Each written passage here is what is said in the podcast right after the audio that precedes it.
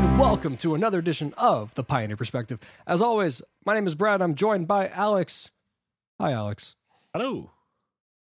We are here today to mourn the great loss of no cards in Pioneer because there was a BNR announcement and nothing was hit or unbanned or anything. And I think that is great news for us. Because, you know, honestly, nothing should have been hit or changed or whatever Pioneer. So, cool. Though there were some shakeups to other formats. We had standard bannings of Alrund's Epiphany, uh, Divide by Zero, and Faceless Haven, as well as a ban of Monkey Boy in Legacy, and then a bunch of changes for Historic and Alchemy with a bunch of different changes in you know basically erratas and altercations of these digital cards, as well as a familiar face in three fairy becoming four fairy, and instead of a static saying may not cast sor- or instance as sorcery speed or whatever, or restricts have to instance cast sorceries. spells at sorcery speed. Yeah. It, it now just says cannot cast on your your turn. Opponents Which can't means- cast spells on your turn. Which means you still get to fight over like your spells, which is kind of cool. Not that I care because I don't play historic, and this makes me want to play it even less. Because yeah. one month pa- one month passes and they change twenty two fucking cards or something. Yeah. Um also like, did you see that they My just God, they go about this the dumb fucking way. It's it's crazy. So I've I've played Hearthstone for a very long time. I, I recently just picked it up again for a joke. I'm like, oh yeah, I'll give it a go. And the game has it has experienced such insane power creep that it's I've been gone for like a year and it's literally not the same game. I played a deck and it had like 30 different new cards in it because they were all overpowered. But aside from that, I logged in and it what Hearthstone does very well, and I'm I wanted to log into Arena and see if they do this here too. Uh, but the changes weren't live yet. Is when you log in, it will literally tell you this card changed in this way when you log in. But I was gone for a year. I know the Hearthstone format was absolutely broken in half at one point. And I log in, and they've changed like nine cards. And now on Arena, they're just gonna like change 22 cards in one go. And all this like meaningless stuff, dude. It's like this card has one power more. And it's like, okay. I don't know. I'm glad I don't play historic. This I wouldn't like this shit show at all.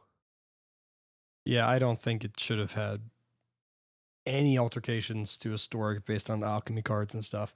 Though we talked about this before we started recording that I think that they want to give undeniable reasoning as to why they can come up with erratas for cards on the spot for historic, like they just did with Teferi.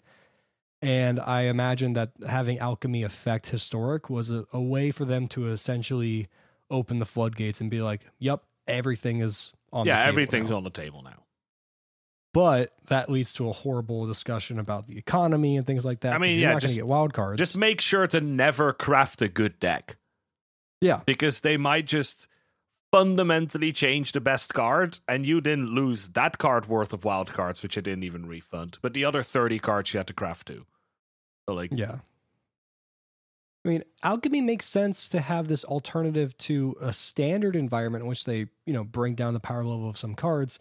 Because like Hullbreaker, uh, Hullbreacher horror or whatever, is a very good card in a smaller card pool like standard. So them nerfing it, saying it can no longer, you know, or it can't be countered anymore, that kind of thing, and they should remove that line of text. It makes sense to me in that smaller environment because it's basically a limited bomb and standard. Whereas historic has way more answers to uncounterable cards. You have uns- unsubstantiate, um, you have commit to memory, you have divide by zero. you could just funnily kill it Exactly. So to have this affect historic, I think is just ridiculous. They should really specify and have two different alchemy changes.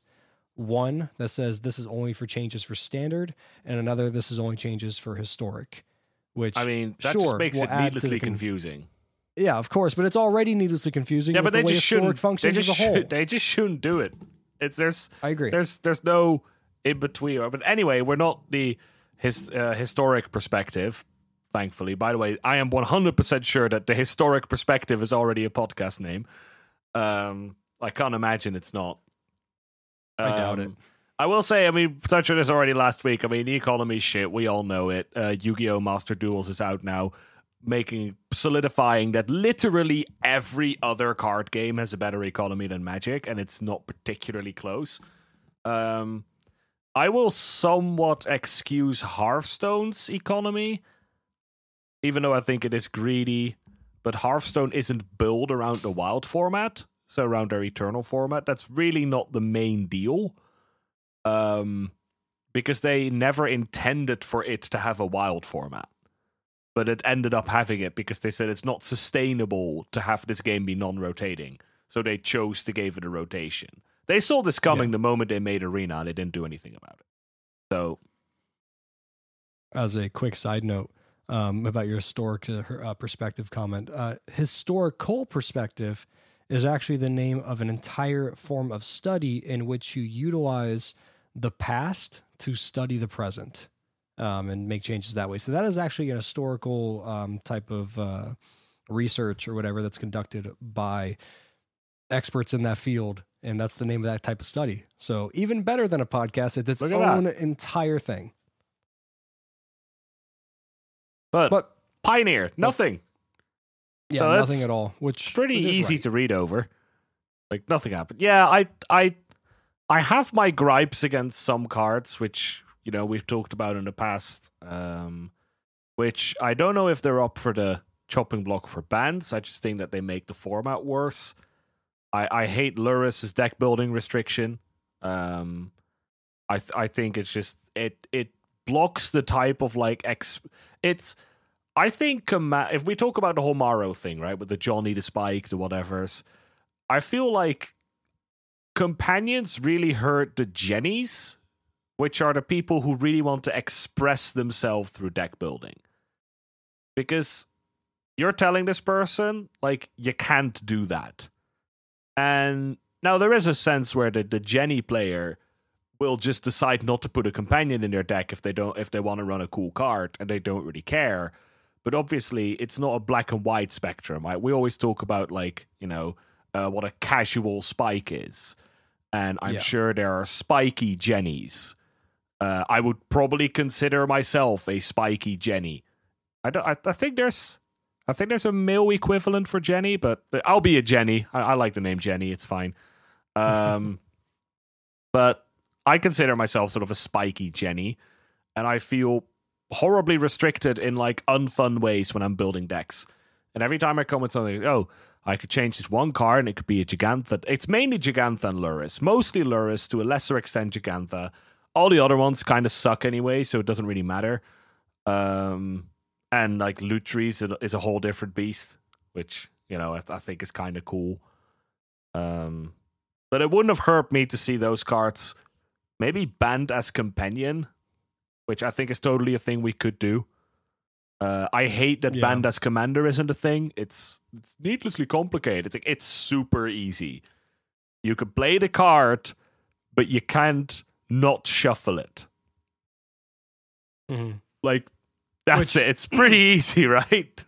and to make it less confusing, instead of saying banned as companion, maybe they should just say, "Hey, we realize that the companion mechanic was one of our most egregious mistakes we've ever done, so we are scrapping the entire mechanic as a whole." To be honest, the rest are all fine.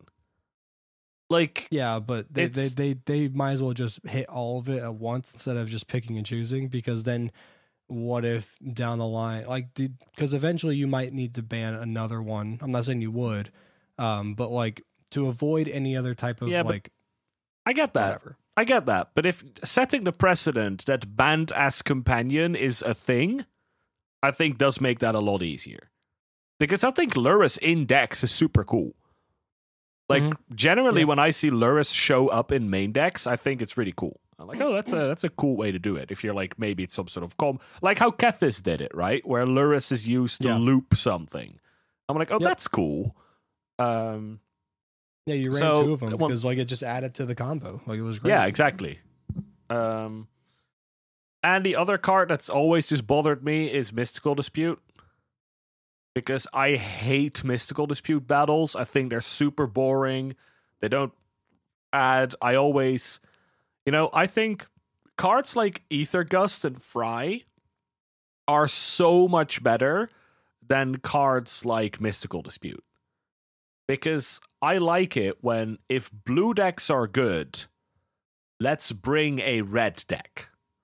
And then when a red de- for it's obviously there's some other but like I think it's way cooler if a gr- blue deck is good against a green deck. But then the green players start bringing the red deck, but the red deck loses to the green deck. And then you get this like triangle thing, which I think is way cooler than blue decks good play more blue decks to counter the blue decks. But the blue decks to counter the blue decks will play more of the anti blue cards, which are blue.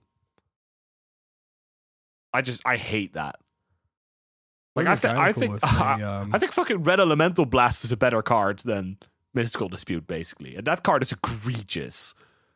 Mm-hmm. I mean, would kind of cool. Like, what if they made Mystical Dispute a white card? Yeah. I mean, I'll say that just a counterspell for one white is just kind of as stupid as a counterspell as one blue, which is just too universal. It catches everything yeah. blue. So I bring it in against enchantment based decks, against creature based decks, against control. It comes in everywhere because it's just if it's blue, it's probably getting fucked. Right? Like Chandra's defeat doesn't help me if someone throws a burn spell at my face.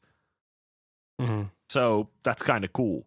And I think if you look on Goldfish now, that's obviously not super representative, but um, Mystical Dispute showed up. I think when I showed it to you yesterday, it was in 49% of all decks, which an average of yeah. 3.2 copies. That's insane. Like we have banned cards for way less. And this card isn't even fun. It's not gonna dis- it, it's not gonna devalue a strategy. At least not directly, right? If you ban Phoenix, Phoenix is out. But if you ban Mystical Dispute, people will just start running like negates or dispels or annuls, which are more narrow and you can like dip and dive around and they're less universal. Anyway, I, I don't mind that it's not gone. I don't think it's the end of the world. We have some very powerful blue cards where that sort of counterplay can actually be very good. Right? Like it's not necessarily a bad thing that there is a card that is good against Treasure Cruise and Narset, right? Because yeah. those are two pretty extremely powerful card. So it's it's kind of card that's good against Narset. You just play Narset on turn four with Mystical Dispute as backup to say no to their Mystical Dispute. It yeah, just, it's all. It's yeah, ex- uh, exactly. So, but that fact, I am happy to see no changes. Um, even though I think some of these changes could be positives, format is already really good and really diverse, and I appreciate them not taking any risks, trying to make something awesome better. Like, no, we yeah. we can keep it awesome, right? And then we can adjust accordingly later instead of risking making it worse. Because maybe if you ban Mystical Dispute, there is some ridiculous like trickle down effect and suddenly everyone's playing Burn, right? So sure, keep it as it is. No changes. Mm. Did some people put like Twitter posts or some like I think the guy that no one knows I'm a dog who was like smuggler's copter did nothing wrong. yeah. I kinda, yeah. I kind of like copter, but just fucking reprint copter straight up is a colored artifact. Yeah, like make it red or whatever. That's pretty yeah. fitting. Right? It it kind of it rummages. What if it was Rakdos? What if it was just like a red and a black straight up? Could be, yeah. I mean, it would, it would see play in those decks. You'd you'd actually probably have a, a pretty good reason to run a Rakdos burn deck over Boros burn, just yeah. for Copter, or whatever the equivalent of it would be, because that's the whole reason it's banned, right? The fact that it's non goes everywhere. You can exactly. So you start out. We talked about this before. You start out with a 56 card deck because if you're playing any type of aggressive deck, you're like, well, four Copter, let's do it. I will say at this point, given like the like on edge case of Lurrus decks, if you unban Copter, that should probably go paired with a ban for Lurrus, or at least a ban yeah. companion. Because Yeah, that will to bring definitely be a buff for Lurrus decks. Yeah, but also because it's such a natural fit for Lurrus decks. So again, Mhm. you move away from Big Red and you just turn that into Lurrus Red. And that's kind of not what you want to see because it's kind of cool that those red decks have broken that mold and are now like they sort of like taken off the shackles of playing Lurrus and now they're playing Angry Dwarves. Yeah, because it's always been it's always been weird to me where like there's that conversation where people are talking about building a deck and then someone always replies like in like a deck deck list advice channel or a tweet or whatever and they're like why would you do add this card and you could just not do that and play Lurrus instead and it's just like I understand but it feels like a tired argument I mean, it's, it's a a little annoying It's a tired argument, but it is correct 95% of the time. maybe So, like I mean, people th- like okay, well, like look at rogues for example. You can go into a Lurrus heavy rogues deck, but I, I honestly think that the thicker rogues are better than Lurrus. So just do that. Um, I think it's a better idea for tempo. I think the red deck uh, with the chunkier stuff, like you know, Bonecrusher Giant, which is an amazing card. You have Goblin Chainwhirler. You have Torbran, which is the whole reason to be in mono red. I think those are better cards than Lurrus, and I think that's a better build than um, Boros Burn. I truly do. I because I, I, think Boros Burn runs out of steam really fast. If you don't kill them in the first three turns, you're not really going to be able to come back from that, even with cards like Light Up the Stage. Um, and I, I think it fits the the double Eidolon plan fits better in a thicker type of deck that can be like, we're gonna stall you a little bit here with our great big blockers and just big threats that you just kind of can't deal with. So I I I think people need to stop holding on to this idea that like Lurrus is the end all be all of any type of creature deck. And because like look at humans for example. Like humans is typically a Lurrus deck because it's low to the ground that kind of thing. And I get it. But there are so many sweet three drop and greater size humans, or even like Sigarda from the new Midnight Hunt. Um, and then there's the other Sigarda card, which just brings Guardian back, Savior. That card's a would bomb. like those are cool cards that actually, and even the new white dragon card we saw, which we'll talk about in a little bit. Um, you were saying seems really cool in that kind of deck too. So yeah.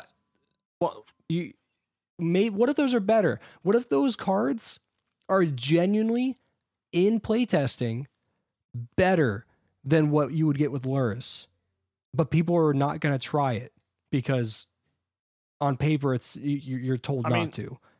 yeah, but that's that's also part of the reason I don't like mainly Lurrus is because I think it is such a like in your face thing that stifles creativity. Yeah. And I also just think it's fucking boring.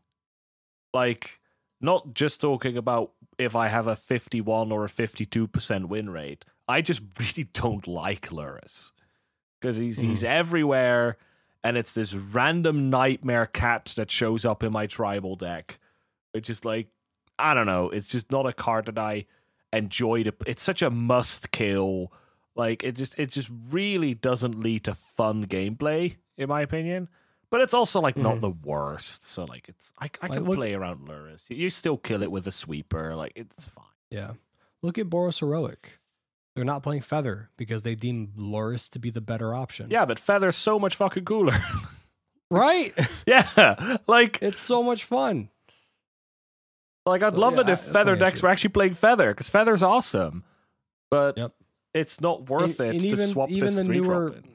That owl from Strixhaven too. Yeah, she's the Elinda or whatever. She's cool too. Love that card. Yeah, so having like like a two two split or even like, you know, copies five through eight almost of feather in that kind of deck could be really cool. But people won't do it because it's it's Lurrus and it's just like it's it's annoying. I, I wish we could go back to spoiler season of Ikoria where everyone was like when we saw Lurrus, we were like, well, I mean, this is amazing in auras. This is that's the home for it, right? Auras. That's the best deck in Pioneer to play Lurrus. And we were just kind of like, you could do it in other aggro decks, but do you want to just lose out on having these really cool other cards that you top out at three? No, apparently not. Like you just you just jam Yeah. it in. Like I like Lurrus and Auras because it's a fucking phenomenal fit. Yeah. Do you think if Lurrus was banned as a companion, there's any shot that you play Lurrus in the main of Auras? Maybe. I could I It's could even so good. yeah, it, it's still a really good card. And there's some really sweet things. I mean, even like again out of Black White Humans, even though I wouldn't- I don't like the card, there's definitely a chance it would still show up in a deck because Lurrus combos amazing, like phenomenally well with Dauntless Bodyguard, Yeah. where you just you play Lurrus, you immediately bring back a card that protects it for free, and now just you're you're you're locked it up. Right, I, I've had so many games against aggressive decks, or for example, I'm stuck in a game and I've got Lurrus on the field, and I've got to protect it with Bodyguard, and I will just swing with Lurrus, like into a 4 4. And it's like, okay, cool, the thing, give it indestructible, second main phase, it again, protect it, and use it as like a way of life gain. You can like throw your Thraben Inspectors like to their death because they either get in for damage for free, or if they get blocked, you play them again. You get it- it's so good and it's so easy to protect that I can still see it just being a card, regardless. Um, one thing I want to ask you real quick because I was thinking about the historic version of auras because they usually lean towards um blue white as a, like an Azorius as opposed to like you know Orzhov or even Selesnya. With the uh the new Fox that we got, do you think that has a chance to be your Kor Spiritdancer, as uh, so to speak, and go to auras? Because I mean, I'm looking at the list right now, and they run cards that are all Pioneer legal. It's Arcane Flight. Cartouche Solidarity, Sentinel Eyes, Aether Tunnel is a one of it's kind of cool.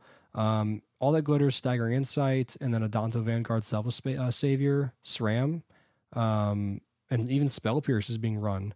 Like there's no card in, in the whole 75 from what I'm seeing at all that's not able to be ran in Pioneer. And the whole difference of this deck being not a thing is Kor Spiritdancer is just so good.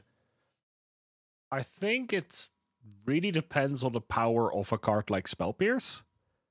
Um, is a lot of your the way you attack um auras generally is maybe th- is through utilizing if you're like from a more controlling perspective utilizing something like a sweeper preferably an exile sweeper an edict that sort of go around the conventional ways of protection they have and spell pierce is much more of like a like a blanket protection spell.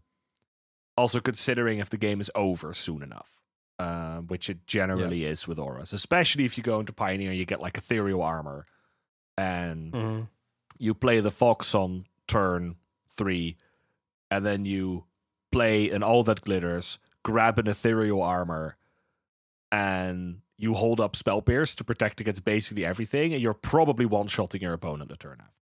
So yeah, it I could see it work. It just depends on if that's what you're looking into, or are you like staring down a bunch of blockers or something. I know in is- historic it's pretty control heavy. Like people are doing pretty disgusting non-creature things. Then I definitely want to be doing spell pierce. If I'm playing against a lot of Winota, I'd rather not have spell pierce. Yeah, I agree.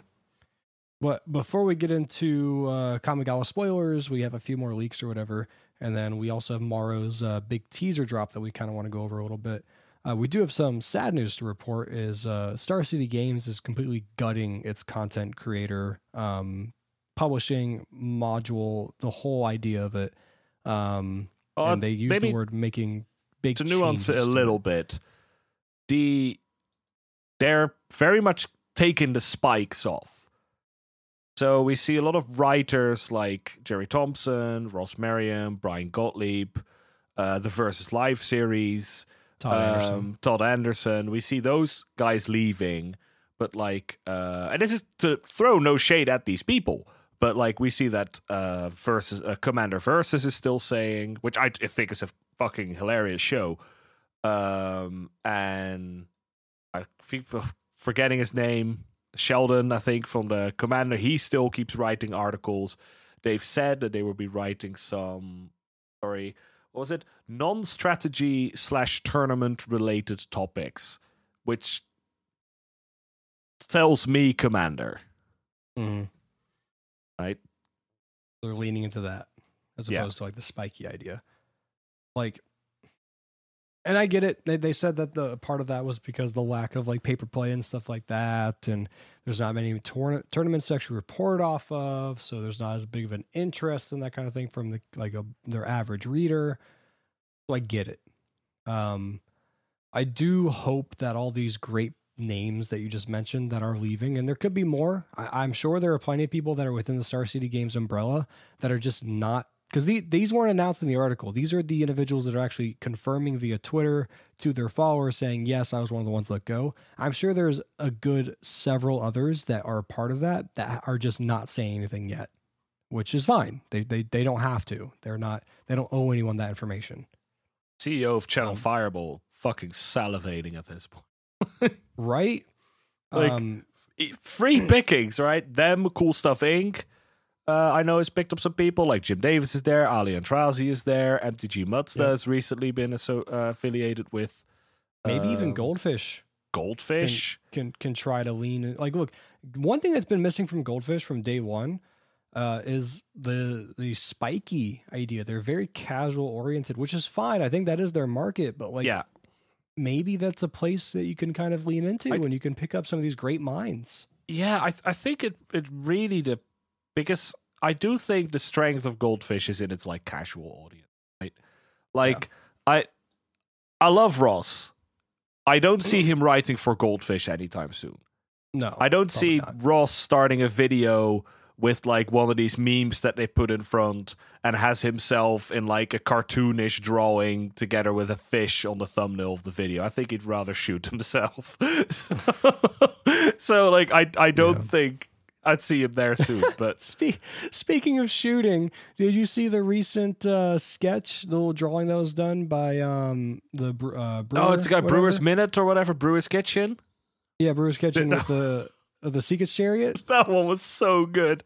It was great, and people were getting so fucking upset on Twitter. I'm like, can you stop? Really? Yeah, people were getting upset about like quote unquote killing a cat, and I'm like, it's it's a Nerf gun. It was very, it was done. It's in a it Nerf gun and a black and white goofy Yeah. drawing. Didn't show anything. It just showed like a almost like Looney Tunes esque like um like TNT explosion type of like thing in the spot that the the cat was, with the other cat looking fucking I mortified. thought it was hilarious. It was Like, great. And then just the, the quick little thing of like, no wild cards. And just bam. like, it's fucking great. Well done. I'm glad it got the green light to move forward because I, Yeah. I mean, I, I would imagine. I don't think this. he just, I don't think uh, Brewer's Kitchen just says, I'm going to post it. And No. without co- contacting Seth or anyone else, I don't think he has that free reign yet. So the fact that Seth and uh, Richard and them kind of said, fuck yeah, let's do it.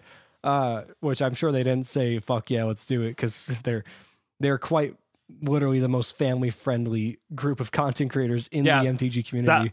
I mean, that can be that they have to do because they put up that act all day. I could just like my head headcanon is that Saffron Olive just swears like a fucking sailor when he's, He's not on camera. just I don't know. It's obviously it's probably not true, but just like I well, just he's talked about it. Uh, Oh, really? He said that he used to work in, I think, construction.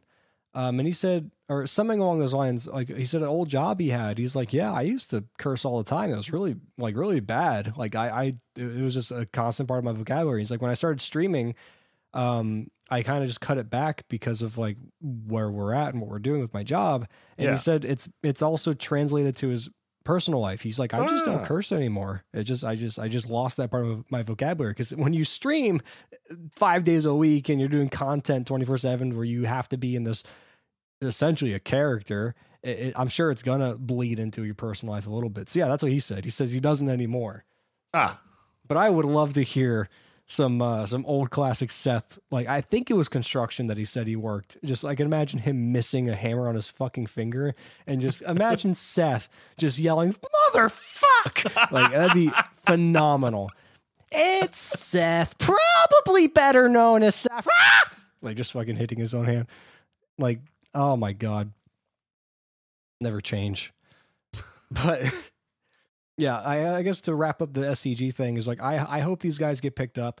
What I want to see, and okay, I think the saddest news for me personally is the fact that Versus Live is getting gutted and gone with Ross Merriam. Yeah. Corey is apparently staying for like uh, the Commander versus and shit. yeah. Um, and because it makes sense, Corey can can lean into like the the casual stuff too. He he has that persona and that personality where he can he can do literally anything. And honestly, watching him doing like spiky type of videos is always a little weird for me with his personality. He's if there's anyone that was if if anyone would have been let go from SCG and could have easily instantly been part of the Goldfish crew, it's Corey Baumeister. Yeah. He 100% could have been the animated version of himself and all that. But I, really hope these guys get picked up. I hope Versus Live continues in some form of another outside of SCG. I think Corey and Ross have great chemistry. I love seeing them discuss their lines of play and that kind of thing. So I, I hope there's there's more to this, and there will be. Um, but I, my my selfishness, I want to see more gameplay like that. Yeah, someone's to pick. Maybe I, I can I can imagine it gets picked up somewhere with um some like lower level of production quality. Because obviously, if it'd be making a profit, they'd keep doing it. But I can Yeah. imagine the idea. They have a whole like studio set up. They've got a director there all the time. They have like all these graphs and everything's like very well streamlined. I can imagine a lot of money goes into that. Um, whereas a more a somewhat like how um for people who know what Commander Versus used to be, rather than before it got Versus Live, it was basically just like a room with a table in it, and all there was just surrounded by black curtains, so the lighting was good. I don't think there was a director, but I'm not sure. And they would kind of just like jam a best of three, and that be the video, right? Yeah, So, kind of making a return to like that kind of format. I think someone else could pick it up, like maybe more profitably. Um, but yeah, like that's the, I hope they go somewhere that probably is going to mean that there might be, depending on how quickly they get picked up, we might be looking at a little bit of a content drought. Yeah, but all good things come to those who wait. And unlike waiting, we we don't do any of that shit when it comes to actually spoiler season and leaks because why wait for an actual official spoiler to come out when you can just have the card get leaked for our own viewing pleasure? When We've got several of them to look at. when someone just slaps five dragons onto a window and someone takes a picture. my god they were taped they were taped to a window i thought when i saw this leak alex i thought it was a computer screen with a cool little like I thought it was a design of, binder. like these are the this is the cycle that's what it looked like and then i looked at it closer i'm like that's tape to a window Yeah, because I thought this one was a binder. They're kind of a weird binder to have four cards and then one slap dead in the center. But like, I don't know. Maybe it's a five color cycle binder, which we do have a lot of in Magic. Wouldn't even put it past. Well let's take a look at some of these leaks uh, you want to go through the dragons first that was the big one that got hit Yeah, we've got uh, uh, we got three of the mythic dragons and a rare. I believe is all we got since last time we recorded. Because this recording is actually pretty soon after the previous one we did. Mhm. Um, so this is the one that kind of got me started talking about Lurrus a little bit, and this is ow, ow, just like No, you- hurt you- yourself. Ow, you you gotta say Ow. like AO. the Dawn Sky. Yeah, probably AO. Ayo, the Dark Sky. Dawn Sky. Dawn. Shit. All right. Dawn. Anyway, three white white for a 5 4 flying vigilance legendary creature dragon spirit. When Owl the Dawn Sky dies, choose one. Look at the top seven cards of your library, put any number of non land permanent cards with total mana value, four or less, from among them onto the battlefield. At first time I read this, I was like, is this the best collected company of all time? But it's total mana value of four, not everything four or less. Um, put the rest on the bottom of your library in any order. Or put two 1 1 counters on each permanent you control that is a creature or vehicle. Oh yeah. Oh, yeah. We're crewing. This this card's sweet. Um, it it, it so again the way that I've been evaluating all these dragons, because everyone's gripe is like they they die. That's that's how you get the trigger. I'm like that's that's great because they're a threat on their own that makes people wary of killing them. This one even's got they have- vigilance. So while you're Yeah. swinging, you could still hold it back to block two, so you can have it die really easily. Yeah. So and if they do kill it, you get a sort of Coco esque type of ability, which I mean in a lower to the ground, like with this kind of five mana top end and like humans or whatever, that's still pretty cool. Um, or so like on an empty board, it's awesome. On a board that's already established, it dies. You're like, I buff everyone else. Like that's pretty sweet. Um, and again, they're legendary. So if you draw another copy and you're in this kind of stalemate of a board, st- uh, like um, a board state where they have good people to block, you have your creatures, you're trying to go wide, and you top deck another one of these, you can just play the other one, legend rule, keep the original one, sack the new one, and just buff your board and swing in that way. Yeah, or buff your board, or get the other, uh, get the first ability. I was first thinking, this is a quick uh, uh, thing we talked about last time. We had the Black Dragon, and I was like, I can't figure out a card this loops with. But obviously, as I think was Bridger pointed out in the mailbag, it just loops with any clone. Yeah. Um, same goes for this one. Now we don't have Phantasmal Image in this format, so we're stuck with three mana clones generally, or even four mana ones, which in this case wouldn't matter too much. But if you hit, like, if you play this card, you play a second copy or a clone, you look at the top seven, you hit a clone, and you could pick up like an extra mana worth of something. Now, I don't think that's like particularly awesome.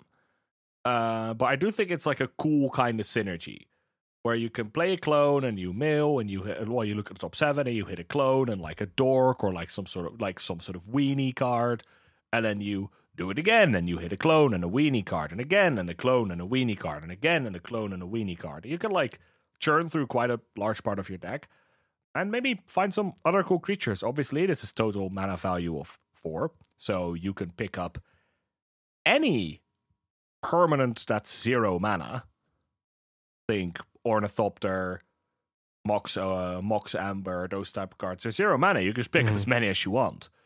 Um, Yeah. We're going back to Mirrodin. We might be getting Memnite, zero mana, one one. You could pick that one up for free.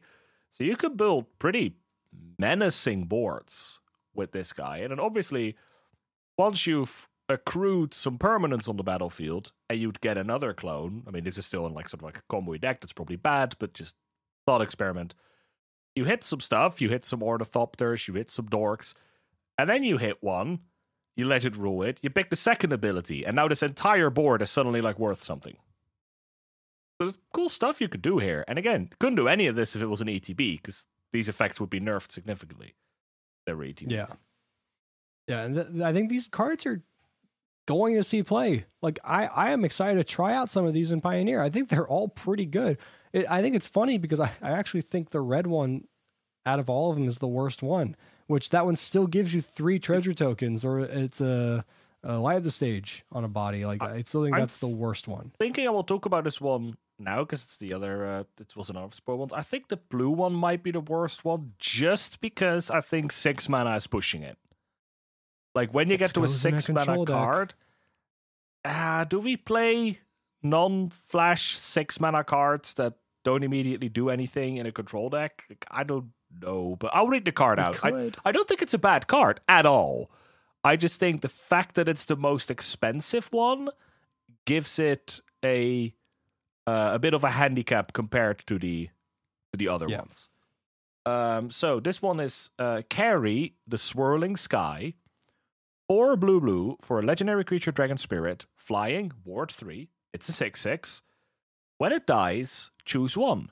Return any number of target non-land permanents with a total mana value of six or less to their owner's hand, or mill six cards and then return up to two instant and or sorcery cards. A two instant and or this can draw you four cards. Am I reading this correctly? Or is it a combination Uh, of two instants it's- and or source? Oh, so you could pick up No, one no, instant to sorcery or two Yeah, one. it's two it's of, yeah. two it's two total. It's it's it's instant. or Oh yeah, otherwise so it would say can- up to two instants and up to two sorcery cards. So yeah, okay. Still, two best instant sorceries out of your graveyard is a pretty good draw two. Draw two, sorry, seek two, because you're guaranteed to have spells. But yeah, I th- I think this card is very powerful. But again, the, the six mana tag on it gives me vibes like I know this is an eight mana card, but like yeah, Ugin's incredibly powerful. But aren't you just dead before you get there? Um, how dangerous is it to even if you play this on curve out of a control deck where this is most likely to see play, how dangerous is it to just straight up sorcery speed tap out on turn six? You're against. We have a lot of like synergy driven decks in this format where your opponent has a bunch of poop on the battlefield and you tap out with this card and they just slam a Winota and you're just dead. You're just outright dead now. So kind of similar to Hullbreaker Horror, but that card has the upside. It has Flash, of course. This isn't really yeah. a six drop. Because of the deck it goes into, this is an eight drop or a nine drop if you want to play it kind of safely, which as a control deck, you generally want to play it safely. Whereas, yeah. how would I ever not play this over like a Teferi? I play this on tap two lands. I can immediately protect it. I mean, but it's strong. Like I'll give you that. Okay. This is a strong card. This is this is the deck it goes into. You ready? Well, we get we get a stifle reprint in Neon Dynasty, and we can finally play Azorius Lotus Field control. I mean, if we have Stifle running around in a format, people are going to constantly stifle this guy's dice trigger. That's uh, yeah, probably. But like the fact that you can get it out early with Lotus Field is is the whole thing. Um, we already have discontinuity. Uh, you could technically do a Tale's End, but you're a turn later than what you want with like stifle because you could do a turn two lotus with stifle. yeah, that's format. pretty disgusting. Now you're gonna turn three, but I think that's still not that bad. Um, but yeah, I, I, I think I think you might be right. It, it is expensive. Um, the fact I do think it's cool that it has like a pseudo sweeper built yeah. into it. Yeah, that's super cool. Um, but um, yeah, I mean, if it was a five mana five five, would it be better?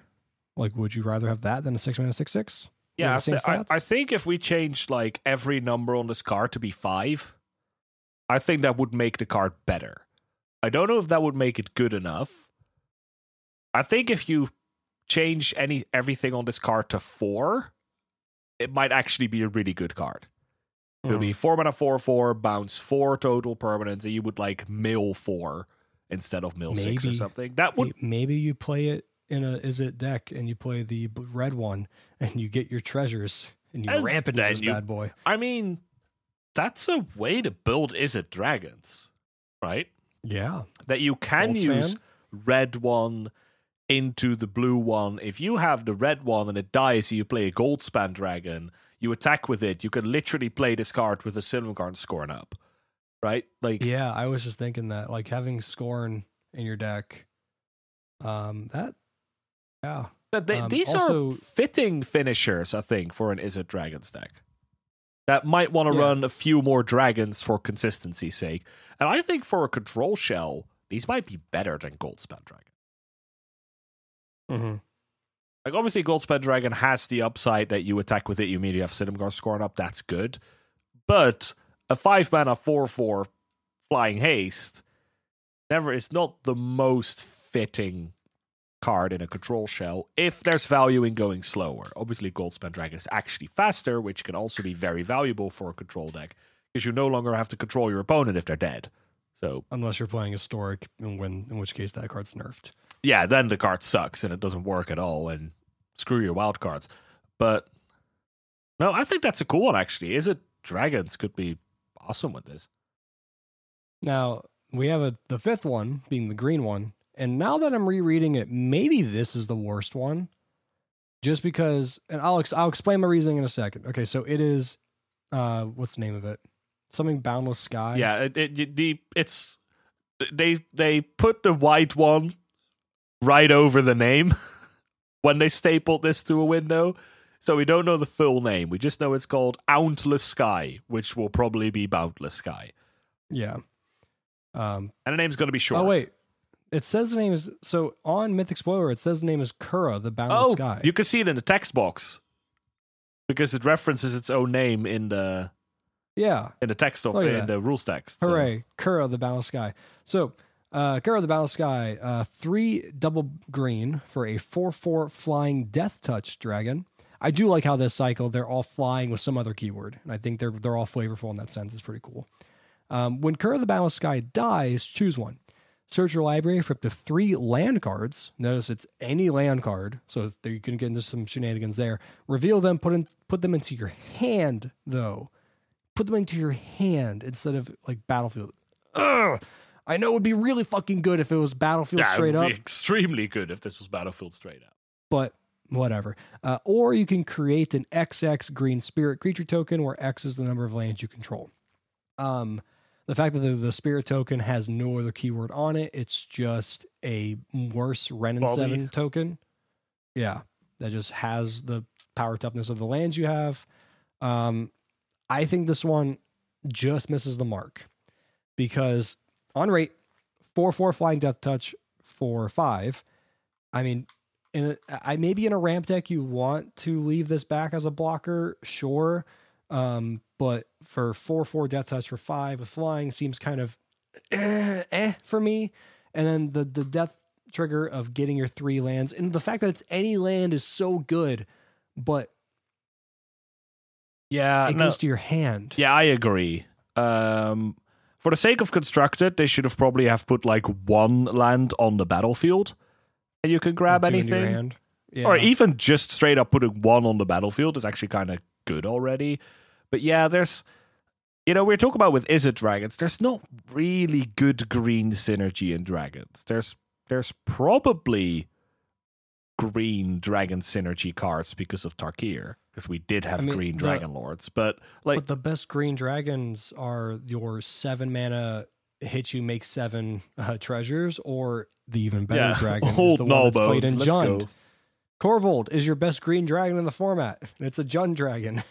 So And at that point, if I play a deck with Korvold and I want more dragons, I'll play the red one or the or the black one, and not this. Exactly. Yeah. No, I which think would actually synergize with Korvold in a way. I would agree, and I I hate this card looks, and I'm very sad this couldn't have one point more of power because this would have been an absolutely slam dunk in my my EDH deck, which I think it's really cool. But this is one of the ones where this does kind of strike me. It's like, yeah, that's cool for Commander. Yeah, I don't think it's very good for constructed. I think not- the token doesn't do enough. Um, it. I mean, I don't. Fuck. The, the token needs another keyword. If it's just a vanilla XX for lands, I mean, give it reach, give it trample, give it something. Um, fuck, give it ward. I mean, stop it still giving wouldn't be that creatures with high power death touch too. It feels so wasted. right? I mean, Um, it's gonna. The only upside to this is that it kills the other dragons because it has death the- touch. they should have given this given this one flash instead of uh Oh, that would have been touch. awesome. should have been flash. Um, straight up hexproof. Nope. Nope. This could have been the one with ward, and the blue one could have had flash. Yeah, that probably would have been better Um, actually. yeah, no, I do. I do think, even though the mana cost is lower, there is a chance that the blue one is probably better, just because Izzet Dragons is an actual home I can think of, whereas this can top like a big green style deck, but five mana for four power is just not that much. We're paying three mana for that in these decks, right? And sometimes we're even Yeah. getting more mana. I'm thinking Rhonas, discounted Ghalta, Steel Leaf Champions, Old Growth Troll, uh, Garruk's Harbinger. And that's three mana, which you could just all hit off Collected Company, basically, except for the Ghalta. And then if we're thinking of a five mana card that shows up in these decks, that's like the Surrak? Surrak the Yeah. Huntmaster or something? Isn't that four? That might be a four drop, actually. I'm yeah, not it's sure. four. It's four. Yeah. And I that card's probably better than this card. Well, I'm gonna quickly Uh. rank them for my own my own biasy. I think it goes white, black, red, blue, green. I think that's reasonable. Um, I might rank the red one. Um, I might be shifting. Like, yeah, green, blue, uh, blue, green at the end. I think that's reasonable. I might gut feeling makes me go red, black, white. I think the red ones, and it's really the mana cost that's the selling point for me. And I Four, think four for the four trample. That that is good rate. and I think the diversity, I think the death triggers, the, it, they work really well together. where it's like there are just games where you're like, man, my hand's full of gas and I need to get the stuff out of here, or games where I'm like, man, I need some more gas, and where I can think that a big red aggro style of deck can really that can have lower land counts can really run into this problem where yeah your default option is probably to get the cards but you could just have these hands where it's like man i have these treasures. I'm going to barf this whole end out next turn. And if i'm going to throw four spells at my opponent in a turn there's no way they're going to stop all of it. So i think that makes it really awesome. I do think um Rakdos treasures would be really cool with this card. And this card is great with Deadly Dispute too. I mean, I know you don't want to typically sack it, but you could be in You those can. situations like you just said, and you sack it, get you get four treasures for two mana. i mean or you get four cards and a treasure yeah, exactly. pretty good. Yeah, like I think that's that's pretty sweet place. You could, and that could be like a cool curve topper. Brad, got an idea. Oh, we take your black artifact deck, and already Splash red. maybe splash red for the dragon, but the black one can reanimate Herald of Anguish. That's already pretty dies. good. That's that could be something. And it actually goes with the deck too because Herald's already discarding your opponent. So like even the discard effect could be pretty good too. Yeah, where it takes the final few cards out of your opponent's hand. Yeah. Hmm. We broke it. We did it. We just need a different way to construct the red deck. Oh, the red deck. I'm sorry. The, that Oh, and, and you've got that egg thing, the two mana artifact from AFR that works well with dragons, but is then also Ooh. an artifact. Oh wow. Hmm. Maybe we're onto something, Brad. Artifact dragons. Huh. Brad, robot dragons. It's so close to robot dinosaurs. I think. Is there? I mean, we only have we have construct as the creature type for robots, basically. Where's my construct dragon? Ooh, There has to be one in the set, right? that would be awesome. All right, you said we had one more rare.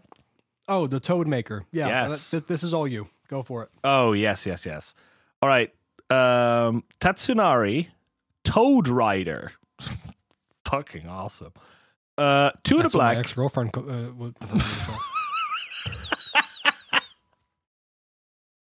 Ah. All right. On that bombshell.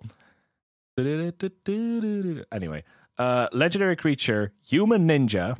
Whenever you cast an enchantment spell, if you don't control a creature named Kimi, create Kimi, a legendary 3 3 black and green frog creature token with whenever you cast an enchantment spell, each opponent loses one life and you gain one life. Then you can pay one and a Simic hybrid. So, hey, it's a Sultai commander. Um, Tatsunari, Toad Rider, and target frog you control can't be blocked this turn except by creatures with flying or reach. So they basically get that like pseudo flying blocking. I mean, I know you have to play an enchantment afterwards, but in the right shell, this is a three mana six six. Right? That's yeah. bananas. Like I know Centaur Courser isn't a very good card, but what about two that can make itself unblockable and you can do cool stuff with this. So you have the extra enchantment synergy. That means you want to run some number of enchantments, obviously. But there are some enchantment creatures count, and we know we're going to get some enchantment creatures again in this set. So maybe there's a couple cool ones there. Um, maybe there are cheap enchantments like um, like unbridled growth that you might be able to play that can sack themselves and loop, and they might be triggering revolt. Maybe you're doing other things with that. Um, if you're playing a bunch of enchantments, you could sack. You could keep sacking the frog for value because every time you play an enchantment, you get it back anyway. So there's a lot of like cool, like ways you can take this card that might make it too cute or might make like a really cool niche, probably like tier two deck that includes this card. We had someone in our Discord that was Gabe. I already have an idea for like a, a mid range Golgari uh, deck for this. And my my initial, you immediately were, were probably like, what about Vraska? And what if Vraska and like Trial of Ambitions? Because you can play Trial of Ambitions, get the frog. Um, you can even sack Trial to Vraska, draw a card. You can even sack the frog to Vraska, draw a card, play another uh, enchantment, get the frog back. You can do this like with Lurrus. Um, Main can, deck Lurrus. Yeah, main deck Lurrus. You can go in a in an Orzhov shell and use Rite to Obli- Rite of Oblivion. Yeah. And then you play your Trial of Ambitions as your removal spells. Then you can sack that, or you can sack the frog when you play another enchantment. And you play this sacrificey, looking probably at like Orzhov, Abzan, Golgari type shell, where you're doing this kind of loopy, valuey things. If you play a main deck Lurrus and you play Unbridled Growth, you're doing like a Mishra's Bauble impression where every turn mm. you play this one mana card, obviously instead of zero, which is much better. But hey, we're Pioneer, not Modern. And you do this like, all right, Unbridled Growth, sack it, that could trigger Fatal Push really easily. Again, there are really awesome Revolt cards. I've always wanted to make Revolt work as a deck because I think there's a bunch of really powerful Revolt cards, but just not enough to make a deck work. Okay. Let's keep with that same idea. That Golgari mid range, okay? With like Vraska. Hmm? Take it a step further. I know Gabe also put Kami of Tran- uh, Transience in that deck. The, yeah. The two the two drop one. I got another good enchantment you can play. Oath of Nissa. That'd be cool. Yeah, for sure. Can grab your Toad Rider, can grab your uh, your Planeswalkers. Your they sack themselves to extra copies. Yeah, um, which triggers the Kami. Exactly. And then you might have some sort of self mill element. Uh again, not say you need, but that's that's another route you could take. Are we looking at cards like um Grimflayer or Witherbloom Command? Or we could be looking at like these type of cards. You're playing with enchantments and creatures. Maybe you want to run like um, Commune with the Gods as like a sort of value card or Benefaction of Rhonas. Courser of Kruphix, which can be hit off of creature. Nissa as an enchantment, triggers your Toad Rider to make your, your Froggy Boy. Yeah, so I think there's a lot of cool stuff to be done here. I think an element that might be missing in this is that like having an easy way to sack for value because Vraska's a four mana planeswalker, right? There's there's no like Viscera type of yeah, but Boast Rider's a three drop again. It's still it's still good, but then that's like sort of bloating your deck again, and then we're getting into the aren't you doing just like cute loopy mid rangey things? Your opponent casts a Niv Mizzet Reborn, and you're just out of the game. So yeah. I think that's something you have to be careful of when you build a deck like this. But there's, you know, we're thinking of a million cards. Maybe there's like a set of like five cards, maybe even there's like four cards that make this cool engine, and then you can just build around it with interaction. Uh, interaction, mm. maybe some other threats, some alternate win conditions, run some manlands, that type of thing, and then have this engine like churning pretty easily while hopefully running a bunch of individually good cards. but like this card is by itself. I mean, obviously a three mana three three that can make itself unblockable for two mana isn't great, but it's not the worst floor to be at. No. Right when you have like a game that runs to a to a slug and you're top decking and you top deck this, it's not the worst top deck in the world, right? You can Oath play of, the new Black Dragon in this. True. Like Oath of Nissa, that cycles. Unbridled Growth, that cycles. Vraska is a removal spell. You can play this with Liliana, Waker of the Dead, if you're going with a Kami, and that gives you something to discard to Liliana it. Liliana Last Hope? Liliana, the Last Hope, could work in that deck. So, which is also just an here. individually pretty cool card. Um, you know, Rite of Oblivion. If you've got anything to sack, maybe you're running. If you're going to a white show, you can run lands that make tokens. Like there's there's a lot of ways you can take this. Um, God, I wish Pioneer had that that land that came in tapped, made an 01 plant. oh, Khalni Garden. Yeah. God, I want that card so bad. I think you could do so many cool things with Khalni It would, Garden. but Jund Food would be so good with it. uh, We already see it with Historic because they have that card, and Jund Food's one of the best decks. They run Colony God. Garden. Yeah, they do as a four of. I can imagine it kind of takes the wind out your sails. But Oh no, it, that that card's fucking ridiculous. They run four of uh, the Golgari. And also remember, they they also run. They have uh, the fucking squirrel. oh yeah, okay. squirrel. And they're just Golgari. They they dropped red. Yeah, my, completely my just to- only experience occasionally playing this is I play my as I grind my quests um to ever increase my hoard of gold as Pioneer approaches. Hopefully ever, maybe please. I've spent so much time on this. Um, is that it's just a deck that takes a hundred billion game actions and then probably kills you with a 10-10 squirrel. Yeah. Where I see that squirrel in sight, I'm like, push, die. um, yeah, th- those are the only spoilers we got, right? Or leaks we got. Yeah, there are s- there are other cards, but they were like, for example, from the commander set. Uh, we had some of the cards leaked, which I think there's some pretty The packaging was leaked. yeah, which just had cards at the front and back. So hey, uh, with a vehicle that can be your commander, which is pretty.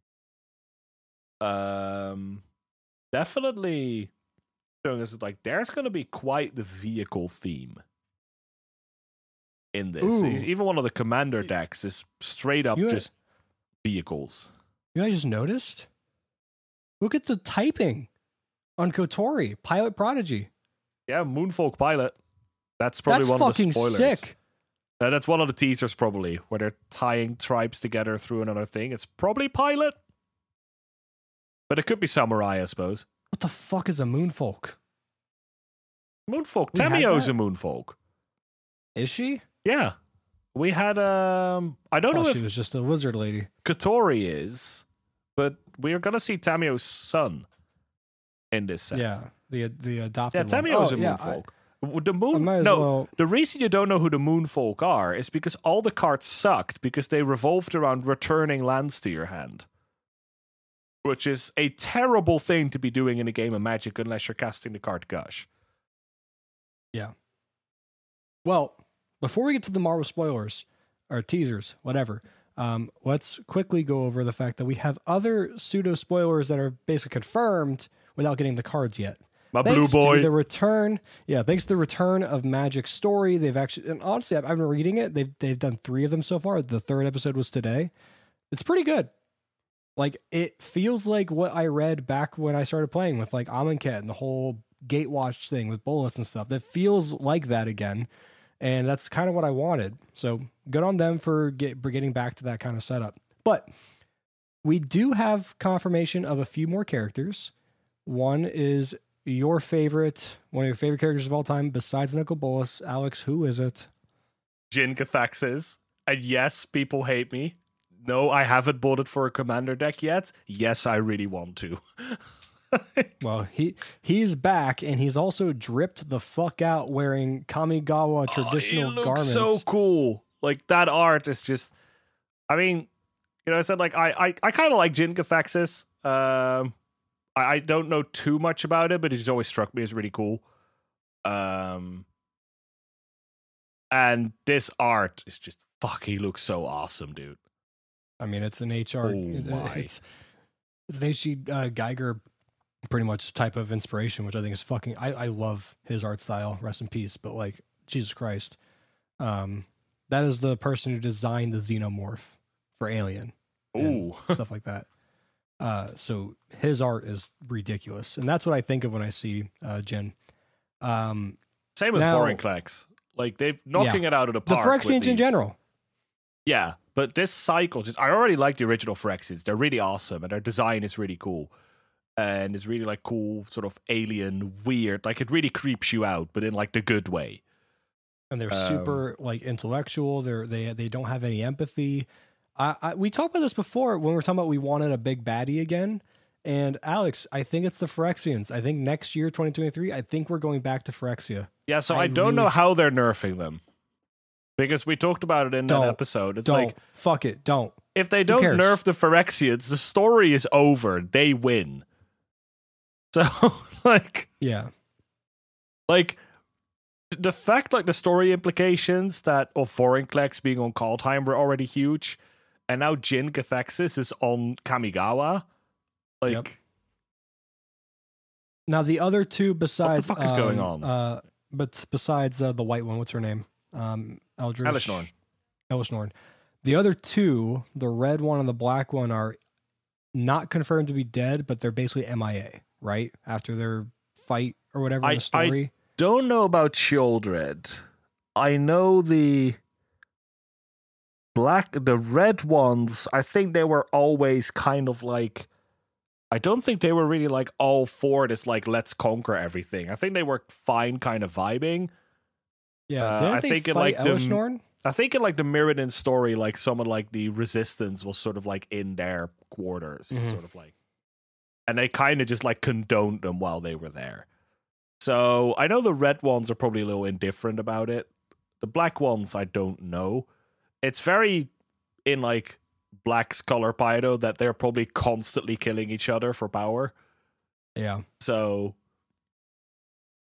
Well, so we have Jin on Kamigawa, and we have confirmation of someone helping them, whether by their own choice or not their choice at all. It's our favorite schemer. It's Tezzeret. And we even have the name of the card Tezzeret. It's Tezzeret Betrayer of Flesh, which is so fucking sick. I mean, he's just Oh straight up God. teaming with the Phyrexians again. Yeah, exactly. Um, and again, we don't know if it's by his choice or theirs. Um, and I'm excited to get because he's going to be Dimir, right? It's got to be Dimir. He's always been Dimir. So I'm excited to get another potentially cool Dimir Planeswalker that can just slot into Dimir control. Um, I mean, he's I gonna like do artifact things, right? Like Yeah, Tezzeret, that- Tezzeret that can work. never shows up in a control deck. It's always a weird sideboard cards out of artifacts decks, which people always affectionately call Tesserators. Which Yeah. I mean, I'm not against it. We also have um, Tamiyo's adopted son, um, Nashi Moonsage's Scion. That's another card that is confirmed um, to uh, to be showing up, and uh, that's you know really cool. Also, we have the Wandering Emperor, um, and uh, from a giant dragon mech. There it is, Alex. There's our robot dragon. Let's Yeah. fucking go. gotta get a uh, so- dragon mech.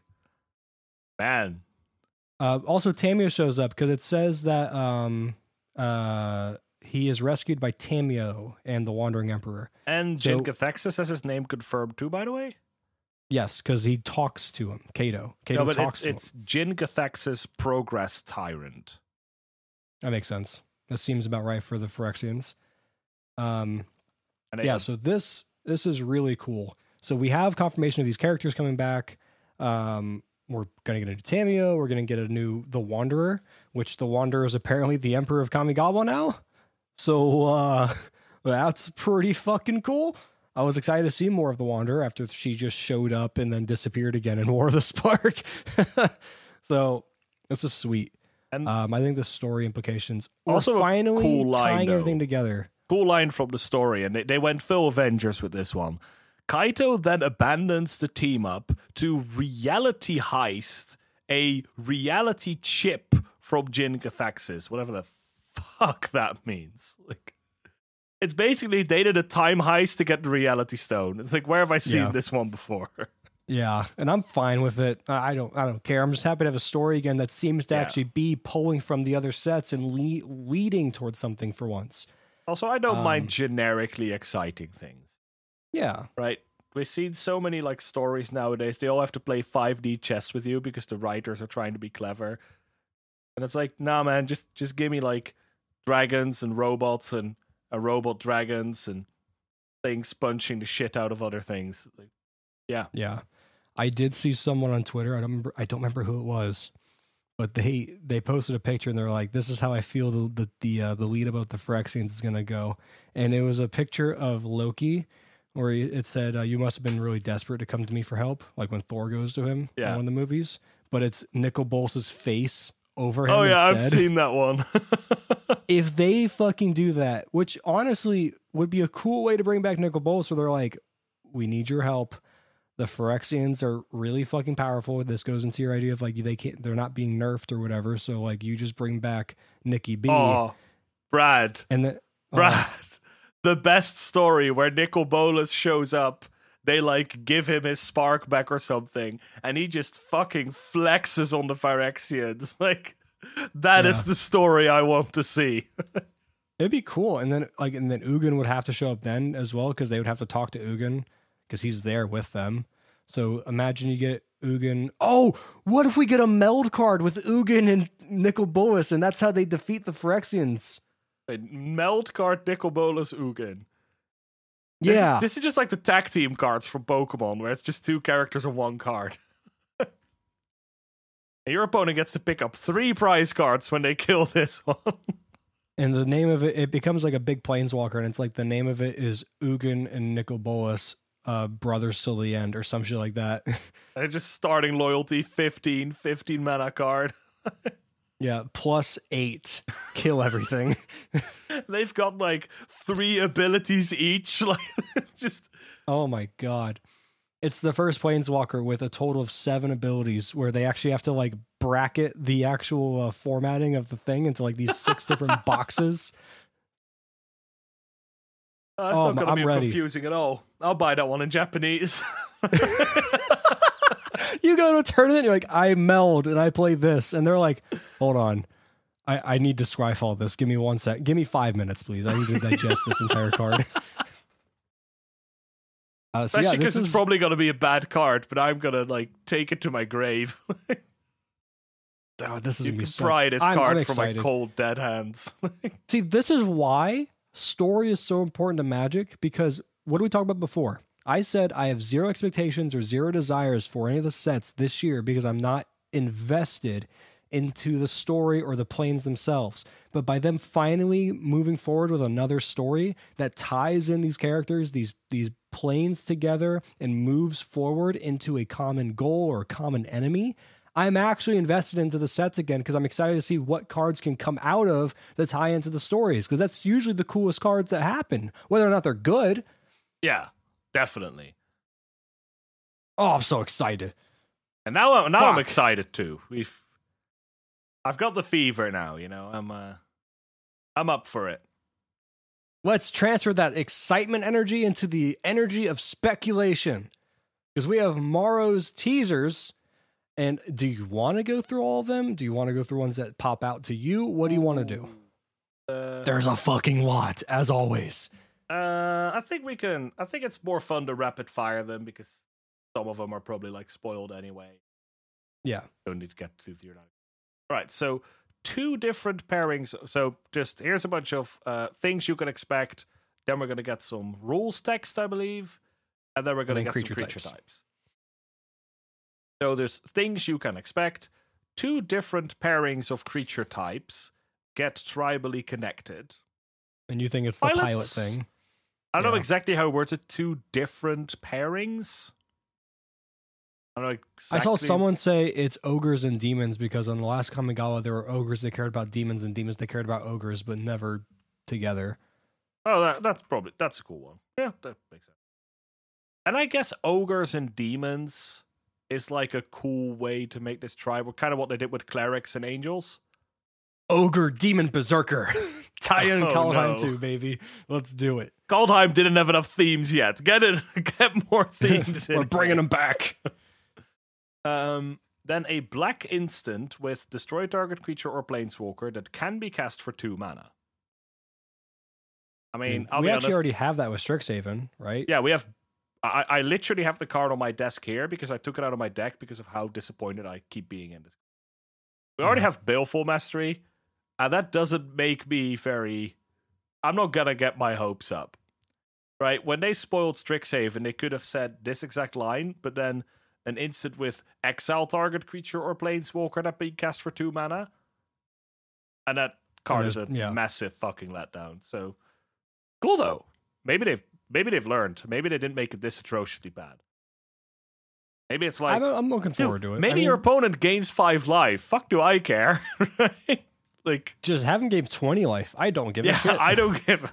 Uh, I have a Nicol Bolas that says I win, and I don't really care what life total you're at.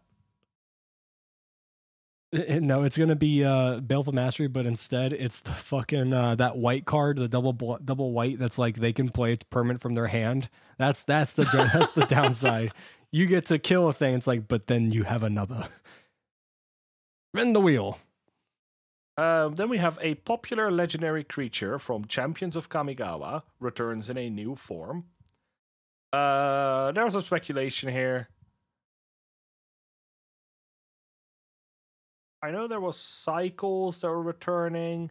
You were thinking it could be like um, Kodama, because we had Kodama of every tree but West. Does he Um, usually have like but that don't they usually not have two spoilers or leaks be the or teasers be the same card?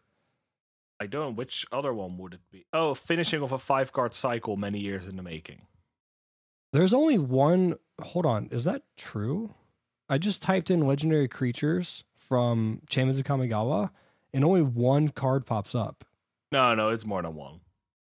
Okay, I don't know why it's. Pretty sure. I think Azusa's from Champion of Kamigawa. And I think the nine tailed fox or whatever is from Kamigawa. No, I'm looking at it right now. There's. I, I type into Scryfall. I type in legendary card, Champions of Kamigawa, and there's only one result, and it's Ryusei, the Falling Star. I can't imagine there was only one of the dragons in that entire set. Oh, let's go to creature instead. Wait. Oh, I'm sorry. I typed in the wrong thing. I typed in Champions of Kamigawa promos. Whoops. Ah, oops. That's the issue. Now you've got Kiki Jiki, Azusa, eight and a half tails. Oh, yeah. Kiki Um, Jiki makes actually a lot of sense. I mean, you have to consider this is two thousand years ahead. So Okay, most so, oh, most characters will be got. dead. So it's probably going to be something like Kodama because they're just like a a being, like a spirit, or it's going to be like one of the dragons or something. One of those like what are they called? Like ka kami Kai, kaiju. It's not kaiju, but The Yamakaze? uh the okami or whatever. The Yamazaki? Oh, I don't know. But quick rapid fire of like legendary characters. There's Akki Lava Runner, Zombie Lady of Scrolls, Azusa, Ben Ben. There's the Yama Yamazakis, but we are getting those confirmed. New version of the Yamazakis. There's Bokuda, Bushi, Dosan, Eight and a Half Tails, Godo, He Who Hungers, Hikari, Hisoka, Horobi, and Same, and Same again. Uh, Initiate of the Blood. There's Isamaru, Hound of Konda. There's Jugan, Jushi, Jushi, Kaiga, Kikijiki, Kiku, Kitsune, Kodama, Kodama, Kokusho, Konda, Kumano, Kuru, Marugoner, Marunoner, Naur. So far, I know like four of these cards. there's uh there's Masco, Meloku, Myojin, Myojin Infinite Rage. There's there's a huge there's a five color cycle of that. There's Nago, Nezumi, Orochi, Risue, the, the the dragon, there's Sachi, Seizan, Sensei Golden Tail, Sarishu, Shimatsu, hmm. Siatsu, Sosuke, Taneko, Uyo, Yosei, and Zuzu. Or Zozu. Zozu the Zozu the Punisher. Yeah, the Goblin Warrior. Yeah. So uh So there's a there's this a is a popular there's a, a popular one though. So the popular ones out of those I, I have to think are Kiki Jiki, um Azusa, Uh, what's and- the the blue wizard like the Lady of Scrolls or whatever? uh yeah, Asami. Or Azami, Yeah. Lady of Scrolls. But again, it has to this is one of those yeah, but this is two thousand years ahead, right? Kamigawa, this set. So, so- it can't be Isamaru because that that dog is dead. Well, they'll all be dead basically, unless there's some creature or something that grows older. But I can't really be a human. Well, then it has to be like one of the like a the dragons, right? Yeah, a dragon, a spirit. I don't know how old goblins get on comic. Maybe goblins are immortal there or whatever. Uh, They could probably come up with some like bullshit reason as to why this legendary person has been alive for two thousand years, though. So Yeah, I mean, in the spores we have. What are the names of the dragons? uh, they're Are they different any than the original. They're all different. Okay. Yeah. So, sure. Moving on. Um, we have an unnamed mechanic that cares about you having two things that Magic has had since its beginning. Lands and life. Yeah, like this is this is incredibly cryptic. I don't know. It's Uh, are enchantments an origin or an original thing? Uh no, I don't think so. So it won't be because if, if it says from the beginning, I imagine since the first set, artifacts have always been there. Um, it's not gonna be planeswalkers or enchantments. So creature artifact, land artifact. Yeah, I, I guess that it's a mechanic. It's a So it's tire mechanic that has to care about. It basically, I mean, there's so much like enchantment stuff going on. I'd be surprised if it's not. Did we have like world enchantments in the first set or something? So You're asking the wrong person. yeah, fair. Um, yeah, I, I don't know. This is very vague. Cards in hand and a life total. There. Perfect. finish of a five card cycle, many years in the making. You're saying that's probably Kodama?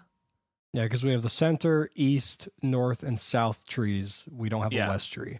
And it wasn't all from Kamigawa, because Kodama of the East tree is from Commander Legends. It's actually Yeah. like been going for a little. Um, one of Tamiyo's children gets a legendary creature card. That one was Which we had that one leaked Yeah. already in the story. Uh, a new creature token with an ability not seen before on a card.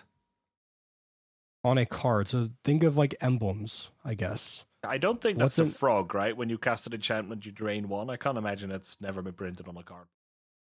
No. So what's what's been put on an, an emblem before that uh has never been on a card?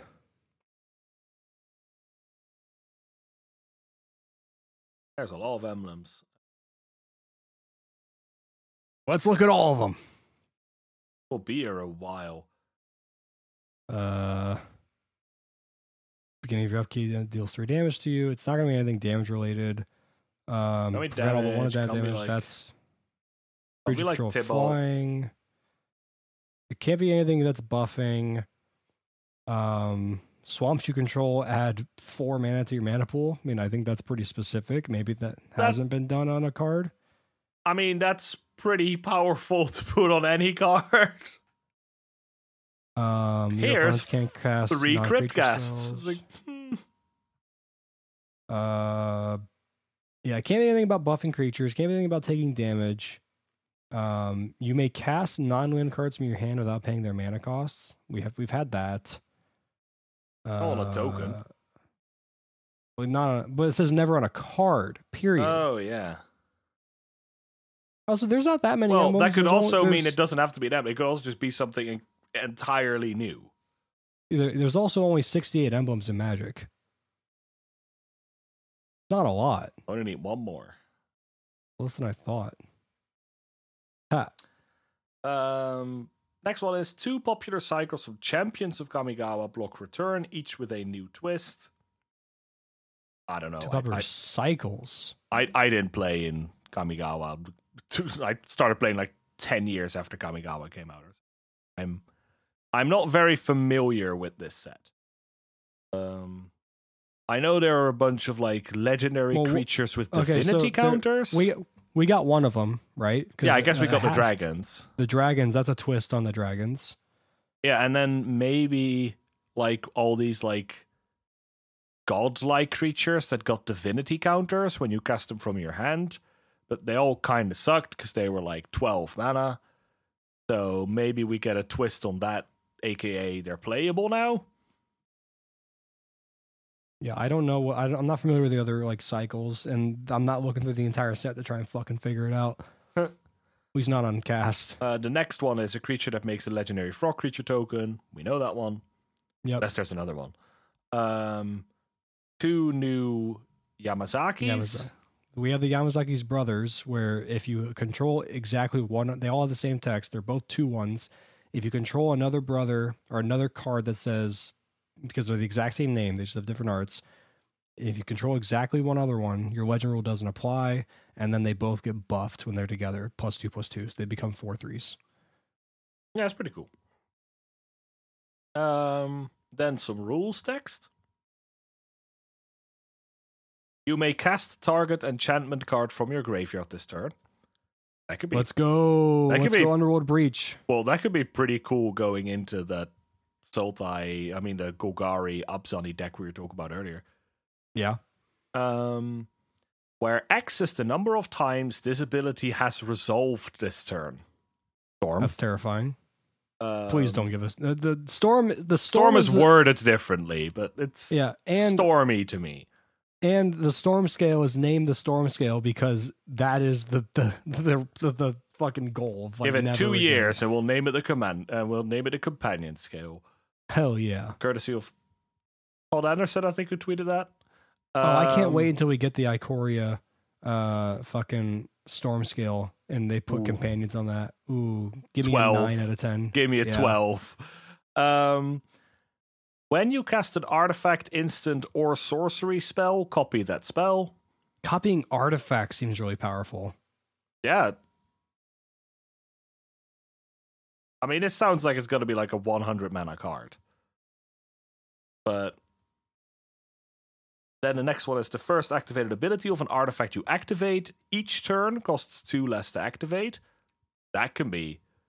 You could do some nasty things with that, Yeah. uh, especially artifacts that might like filter for mana, and now they do that for free. Uh, especially, I obviously they might not put all the rules text on here. This doesn't say you can't reduce it below one. So you might be able to do cool things with that.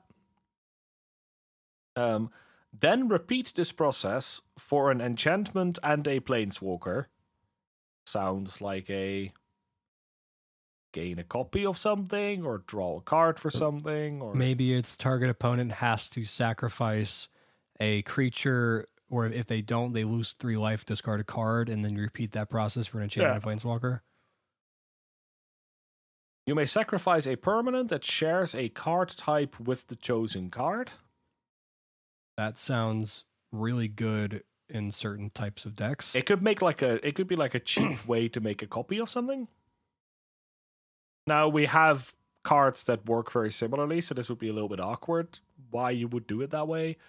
But maybe you can sack a treasure, but then make a copy of an artifact that's larger, but they share a type. Then you may tap any number of untapped creatures you control. Uh, that's going to do Drain your opponent. yeah, and something X, where X is like the number of tapped creatures you control. The legend Convoke, rule, but not having convoke. yes, the legend rule doesn't apply to permanent. By the way, that previous one's pretty cool with Magda. Yeah. Um, the legend rule doesn't apply to permanents you control. We've had this in the card mirror halls, but The- I but these are assume we're getting these are better. both these back to back both go great with Magda. yeah more Magdas. I have four Magdas and four other clones, and I tap all of them to make eight treasures. And now I'm going to sack that to find artifacts out of my deck. I saw uh I saw a Magda EDH deck, and it was like the biggest fucking Goldberg machine I've ever seen. Like once it had five artifacts, it grabbed that artifact, and then it did loopy things, and then it grabbed that artifact, and then it demonstrated a loop for that, which allowed them to grab that artifact, which they made to demonstrate a loop, to grab that one, to grab that one, to grab that one, to grab like a walking ballista, and then they won. Something like that. It was super cool. man. Um, what was the other one that was on? This that ability triggers an additional time. We've seen this all the time. It's almost Yeah. like this is an evergreen effect. Bet Harmonicon type of thing. This is the Um, spicy one, Alex. Ooh, if it has dealt 10 or more damage to that player this turn, they lose the game. If this is a red guard, get out your Torbrans. Yeah. This is like a card that like taps for one, does a damage, untaps when a certain thing happens. That gets out of hand. It's like the the Chandra, Chandra. from Yeah. uh, Magic Origins. It's like if it dealt three damage, okay, taps, it's You done three it. damage. Huh. This could be terrifying. or it, It could, could be, be. garbage. We'll see. Yeah. Finally, here are some creature types. Box pilot. Do a barrel roll. Hell yeah. Turtle ninja. I mean, they they solved the opportunity and they took it. Let's do Yeah, it. Yeah, fair. Um, Moonfolk samurai. We saw really Moonfolk cool. Samurai in the Commander precon Ah. as one of the commanders. Uh, artifact creature, goblin artificer.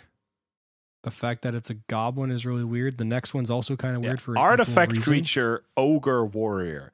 They- well, I mean, they've built a robot dino- a robot dragon.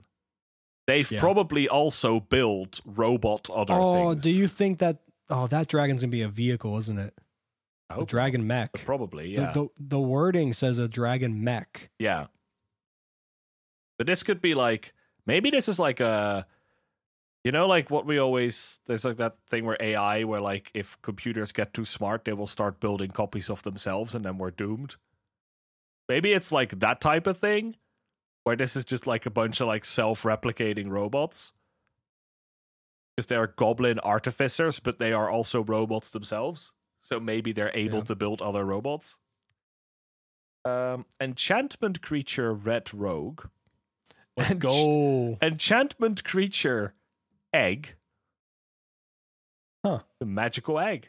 What can I say? It's not even an, uh, like a dragon egg or anything. It's just like- just an egg. Like if you have this on the battlefield for three turns, you can you could sack it and put a dragon on your hand from your hand on the battlefield. It's gonna be All I want to do now. rainbow colored is- dragon egg. Ugh.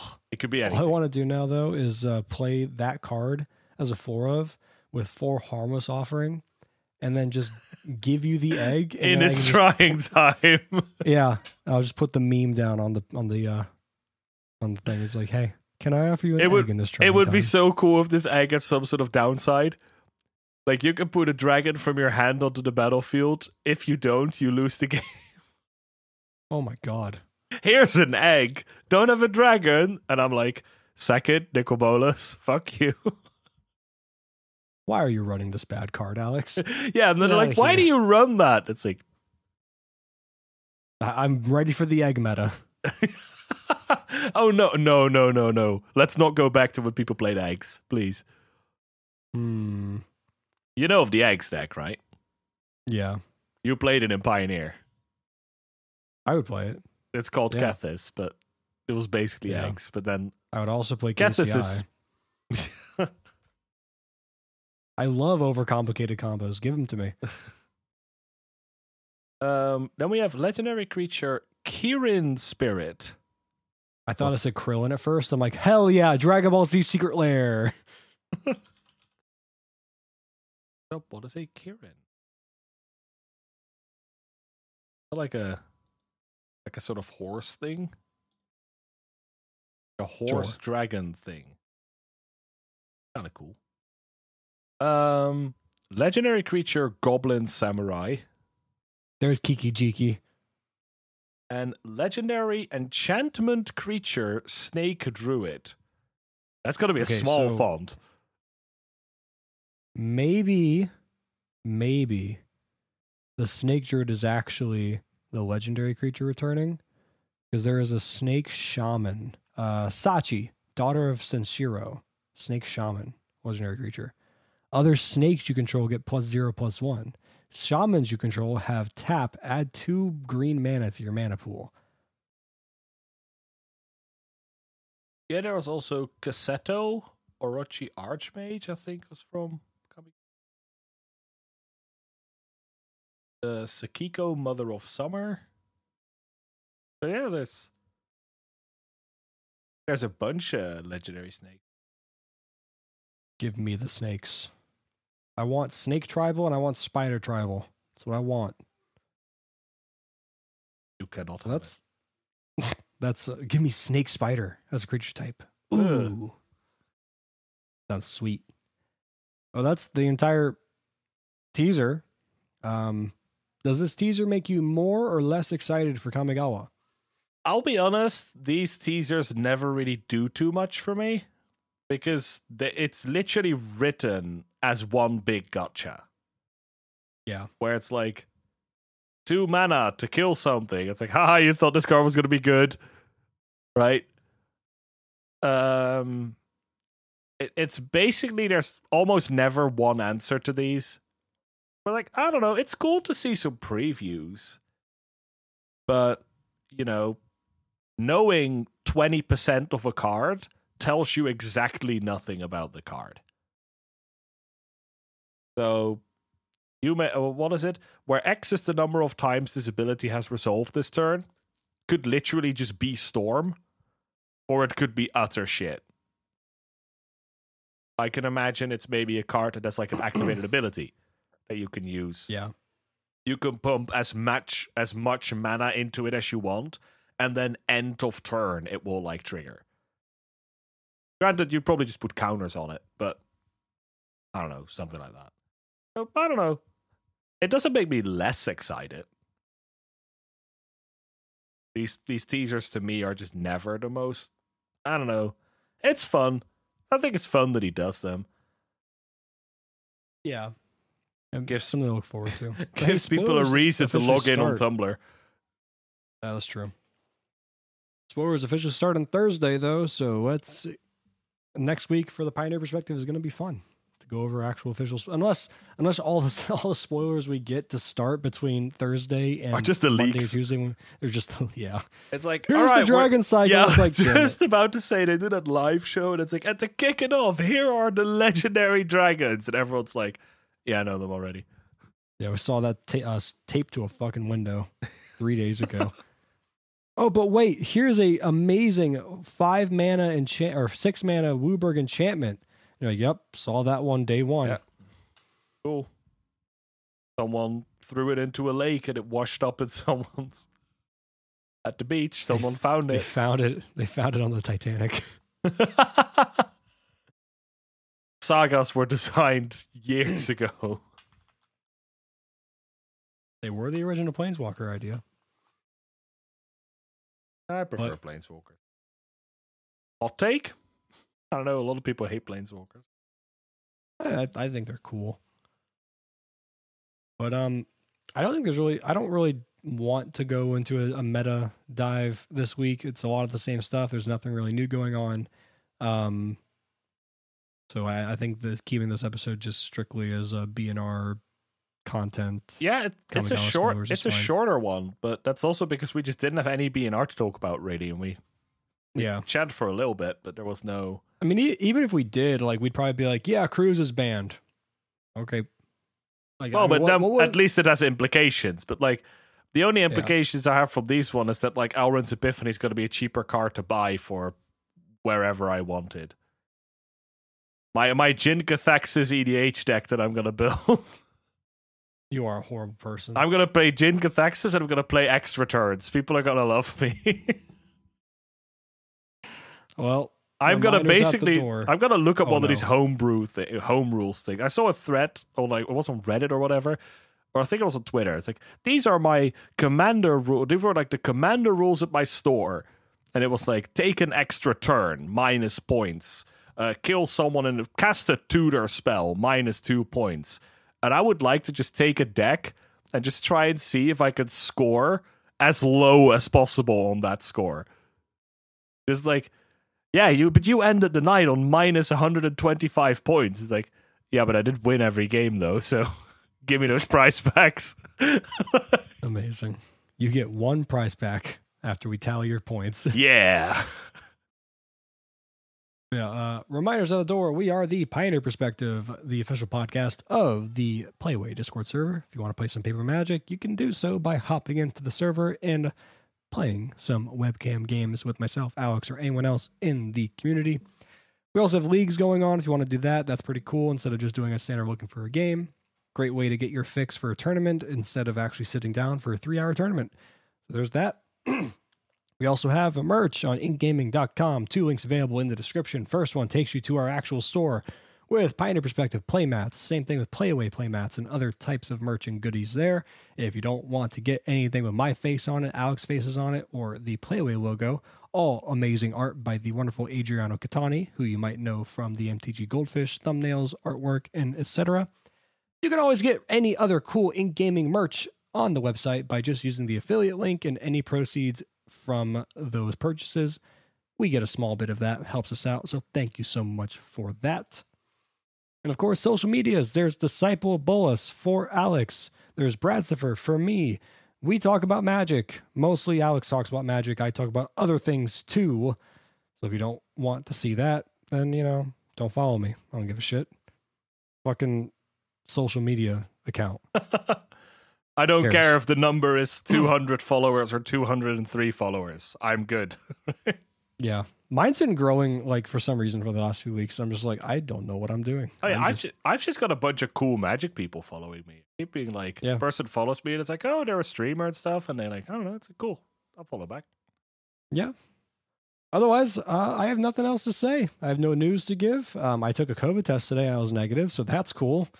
Um, that's about it. I Thanks watched, for listening, I watched a movie yesterday. It was fine. oh, it was fine. It was The Dig. It's about uh, an archaeological excavation in uh, Suffolk, I think, in England, which was like historically, it's it's like super important because it basically changed the entire view of Anglo-Saxon culture. And my my girlfriend studies um, uh, English literature and culture, so it's well English language and culture, I should say, and so it was like it basically flipped her whole study upside down. So it was pretty interesting. It was like well acted.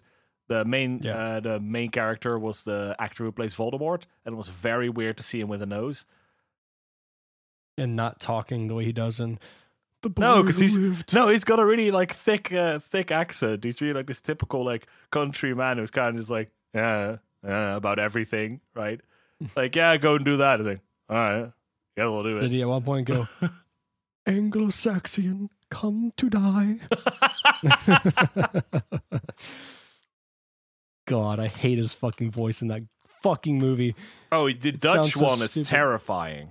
I I once did a Harry Potter. It's great that we've done the outro here. We're basically like, this is like sort of like the post game chat, right? Like people tune out now and then, like, hey, wait, why is there ten minutes left on this?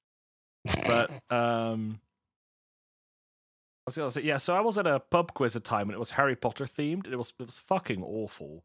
Like it was basically just made by someone who watched like every movie in Dutch till like halfway through. But you know, most people over here still watch them in English because it's way better in English.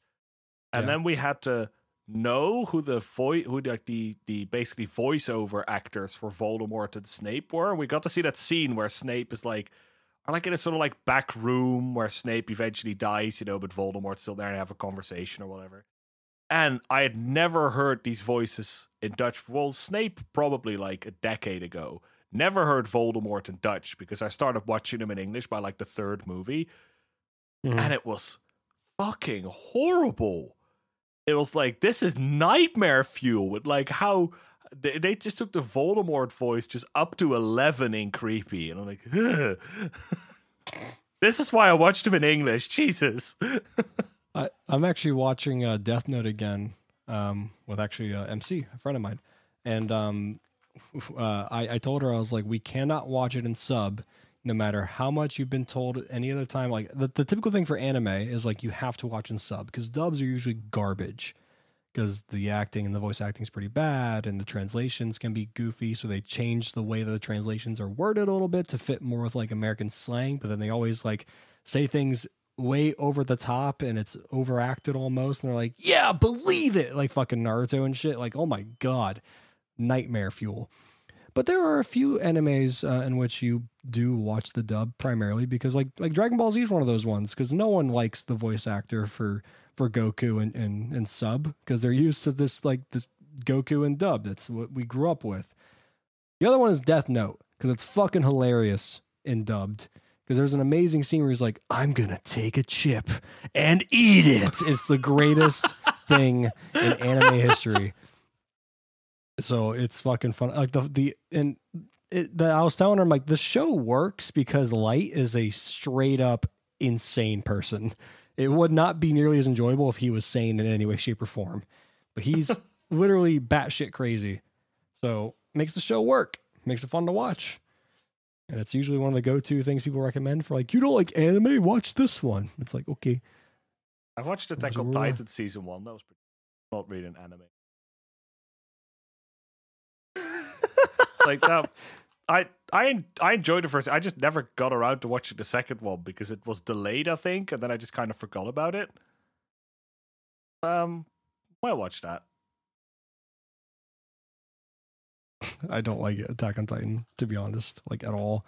I I think the art style threw me off. I, I, still for the art style sometimes listen to the intro just because it's so cool. Like the Ooh. it's like, but only like the sort of original. Eventually, like halfway through season one, they switched like a German intro or whatever, and I'm just like, what the fuck is going on? At least I don't know where I watched it if they had like changed the intro, but I'm like, give me the Japanese intro. Like, holy shit, why is there this weird? Yeah, I think it was like German, and it's just completely different, and it's like it's it's got this like it it's got like this like jolly theme around it and it's like oh it's not really the vibe i was getting off the show originally it was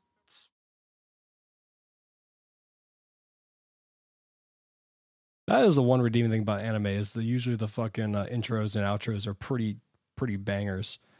They, they're fucking great.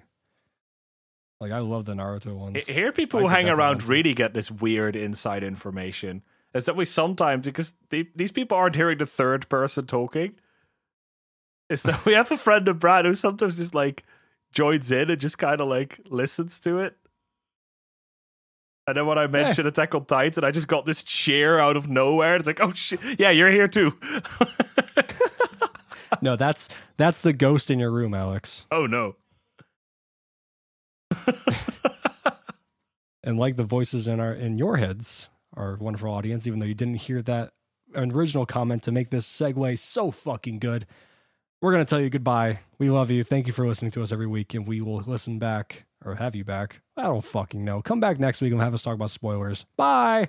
Bye bye.